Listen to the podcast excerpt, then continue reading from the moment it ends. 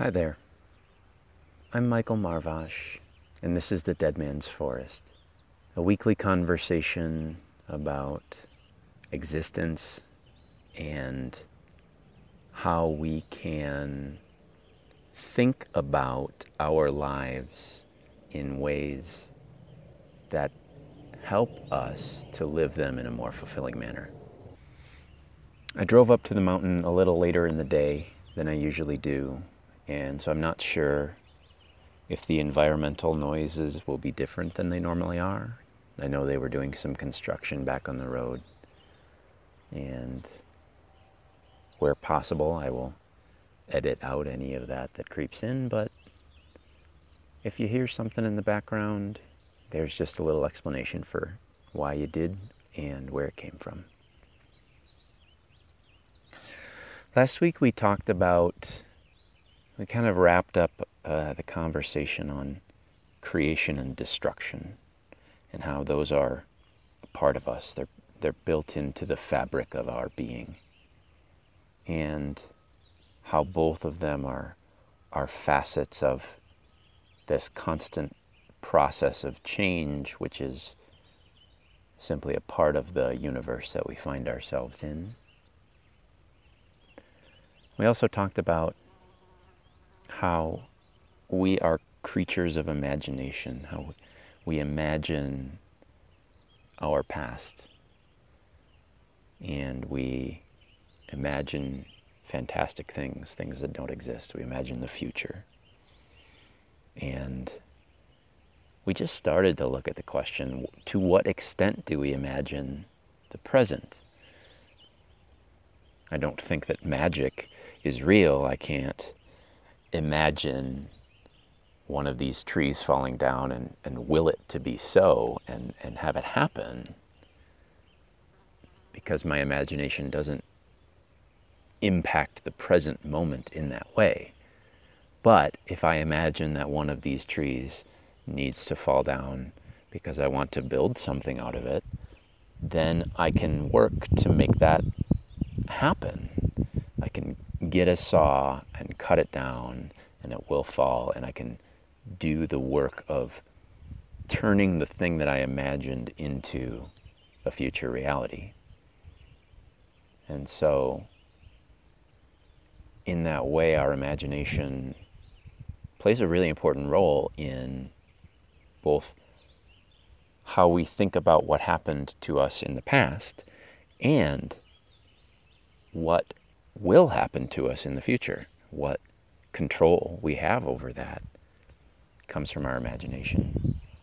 And as I thought more about that over the course of the week, had conversations about it, I I realized how connected we are to everything that is around us. We can imagine all kinds of things, but we can't imagine everything. We can't we don't have available to us every possible idea that can be thought, every possible thing that could be imagined. On the one hand, because there are infinite numbers of those things, but on the other hand, because some of those thoughts and ideas are so far, so so far away from our experience of the world that it would never even occur to us to think of them. The example I gave last week was that it would have supposedly been impossible for you, had you lived in Middle Ages Europe, to be anything other than Catholic. Because everybody was Catholic, you'd never encountered the idea that it was possible to not be Catholic. Just in the same way that you today have never encountered the idea that you can perhaps uh, live without a, a, job, live without working. And yet, who knows? Maybe at some, in some future point, in some future world, the idea of working for a living will be peculiar to your ordinary person. We don't know, but what that tells me is that we're bound and constrained by the world that we find ourselves in, both physically and ideologically, that we can maybe push the boundaries of that a little bit, but to go very far outside of it is strange and bizarre. I recall hearing Joseph Campbell talk of a story of uh, a group of tribal people who lived in the forest and in caves, and they, they were always surrounded by closeness. Their environment was always close to them. They never saw anything far away. And an anthropologist took one of these people up a mountain and from the top of the mountain looked down over the plains and saw the I don't know what they were, buffalo or yaks or something on the plain below, tiny, tiny animals so far distant. And the man was terrified because he didn't understand how to think about it. He didn't understand that they were far away and therefore tiny because he'd never seen anything far away in his whole life in that context. And so he was terrified. He thought they were, you know, tiny ant-sized cows. He knew what a what what one of those cows or bison or yaks looked like. He knew what they looked like, but he thought that they were actually tiny because he had no context for what something would look like at that distance. And it's an example of the world in which we grow up, the world in which we find ourselves now, puts limits on the things that we can think. It gives us prompts that we follow and that maybe we modify and navigate with the imagination that we have. But our imagination is not unbound, it is connected to our past and to the world that we find ourselves in in the present moment, the same way that our body is connected to the physical world that we find ourselves in at any given time. Last week I made an example with a pine cone because I looked at the forest floor and saw a pine cone. Today it was a tree because there's a tree. The things that are around us are the things that are in our awareness. And those are the things that we use to build both physical things and ideas. That's part of the reason that I come to the forest to have these conversations because the natural world is not something that was made for us the way our cities and our homes are. When I sit here, I am the same as the trees. I have an equal standing with them because both of us are just here. Both of us just find ourselves here. The forest is not here for us. We are a part of it. The world brought it into existence through happenstance or its idea of what life ought to be or, or whatever you want to think about how and why things like forests exist. But when I'm sitting here, I feel very strongly that it's not here for me, and I'm not here for it. Both of us are just here together, and while we are, we are a part of the same thing. We share something, and we are connected and I think that comes through in the ideas that emerge in the dead man's forest, in these conversations. So our imagination is constrained by the world that we live in and, and kind of bound by the ideas that we've encountered and by the things that we bump into on a day to day basis. But that world and those ideas were, were given to us from the past. No one built this forest, except maybe Mother Earth, uh, if you want to think of her as a, as a being, as a, some kind of conscious being. But someone did someone did found the, the company that you work for, and someone founded the city that you live in, and someone founded the country that you live in, and someone thought up the religion that you believe in and the political ideology that you ascribe to.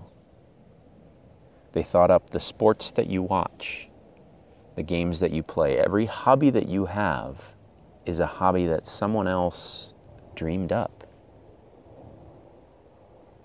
And so we live in a world that's full of things, full of both objects and institutions and ideas and philosophies and beliefs that have been given to us by people who came before us.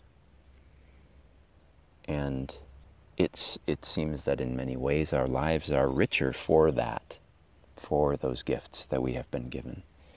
And, and it falls to us, therefore, to try and take that world that we have been given and to work to create our own gifts that we can give those who come after us.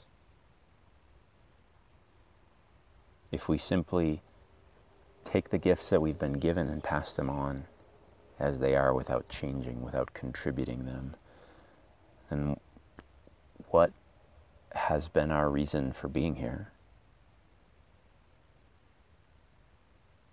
Just just to be, to have no impact whatsoever. I'm sitting in a forest surrounded by dozens of giant, beautiful old pine trees, and they came from some other pine trees. And someday they will die, but new trees will grow in their place because they were here, because they were here, because they dropped all of these pine cones that I see on the, on the forest floor around me. That, that process of both being in the world that we have been given, seeing that we are connected to it, and seeing that we can pass that on and make our mark and have our impact on the future world that that feels like being alive. And I want to participate in that as actively as I can, as I can figure out how. And that too is a part of the work that we do here in the Dead Man's Forest. Over the past few weeks, I've encountered here and there the idea of self inflicted pain. Sometimes we hurt ourselves because we need to in order to heal. We need to do it temporarily so that we can heal up. You know, for example, uh, when you pop a zit, it hurts for a moment, but then the pressure has been relieved and you feel you feel that sense of relief. And perhaps when when we inflict temporary pain so that our bodies can heal themselves, that's a that entire process is something that we get a, a strange kind of satisfaction from, or that meets a, a, a need that we have. Perhaps there's a need to kind of move back and forth between discomfort and comfort. Perhaps we measure our comfort only in comparison to our discomfort. That's, that's the thought that I had about about physical pains. But I also realize that, that we cause ourselves emotional pain a lot too. Like we, we do it to ourselves. Um, we sabotage, we self sabotage uh, things like relationships or job opportunities or other situations that we find ourselves in um, or we we engage in, in self-destructive acts in doing drugs or you know people who uh, cut themselves or commit suicide. We, we hurt ourselves on a regular basis. And I was trying to think about why, why it is that we do that. Is it, is it the same kind of reason that we pop a zit or, you know, lance a boil or set a broken bone because we think there's something broken in us that requires pain and discomfort in order to heal? I mean, I'm sure there's there's there's actually lots of reasons. Um, there's the one I just mentioned, or you know, I know that some people hurt themselves, cut themselves, just in order to feel something. They they feel so numb all the time, emotionally and perhaps even physically, that that that keen sense of pain uh, just reminds them that they are still there, that they're still alive. So perhaps that is a motivation behind some of these self-destructive tendencies that we have. Um, perhaps it is that that we don't feel that we are worthy of a, of a promotion or a relationship, and so we part of us works to undermine and destroy that thing because we don't believe that we deserve it.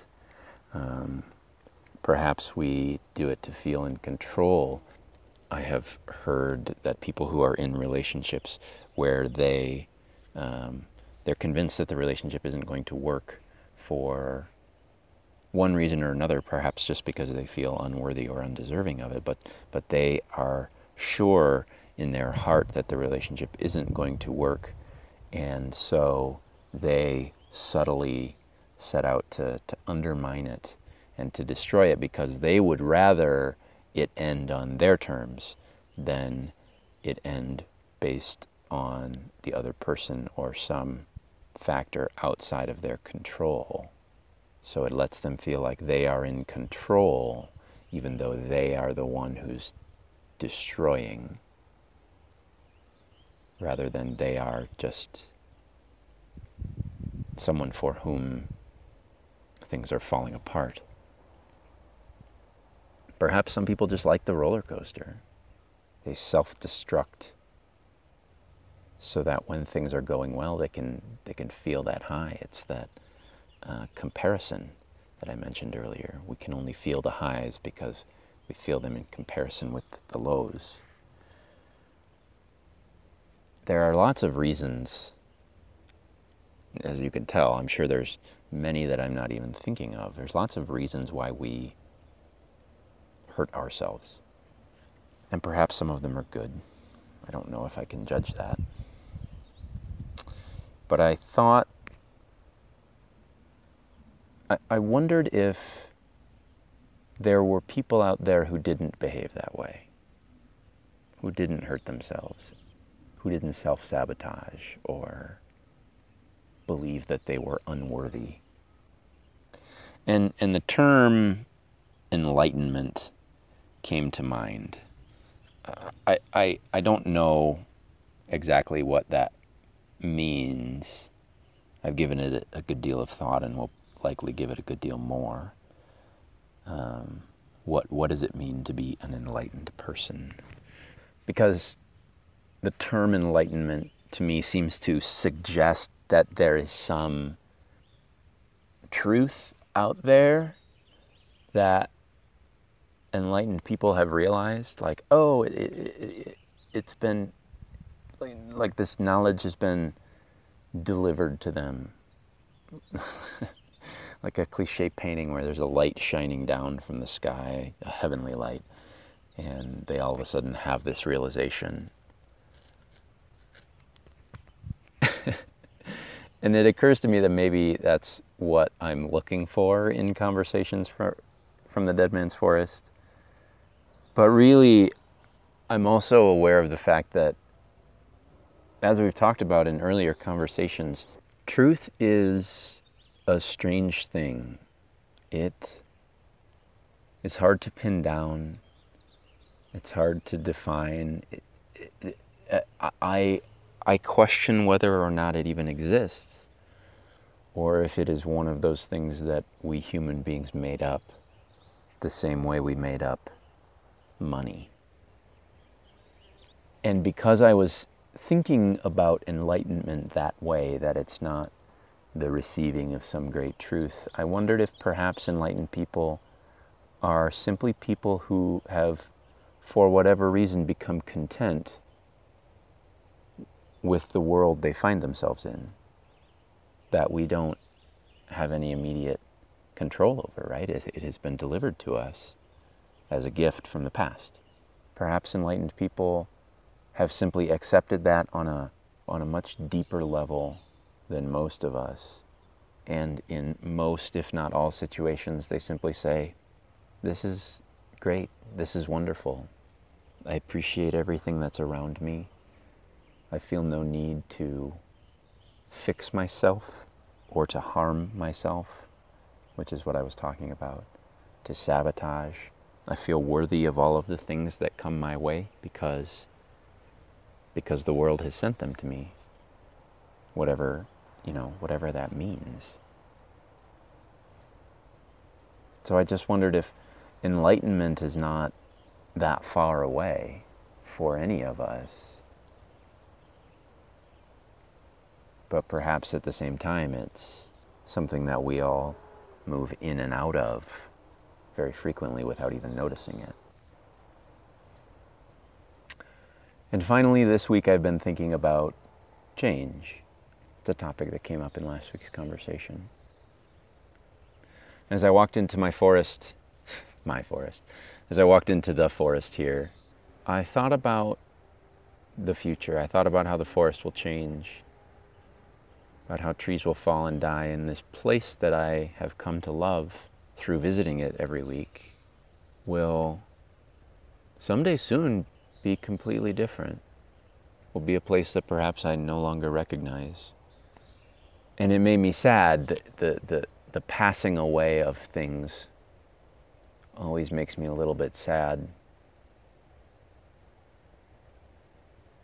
But it occurred to me then that there will always, for as long as I am here, I think, be a forest for me to come to, even if it changes.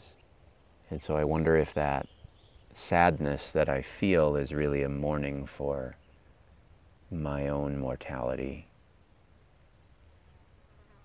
for the fact that I won't be here forever.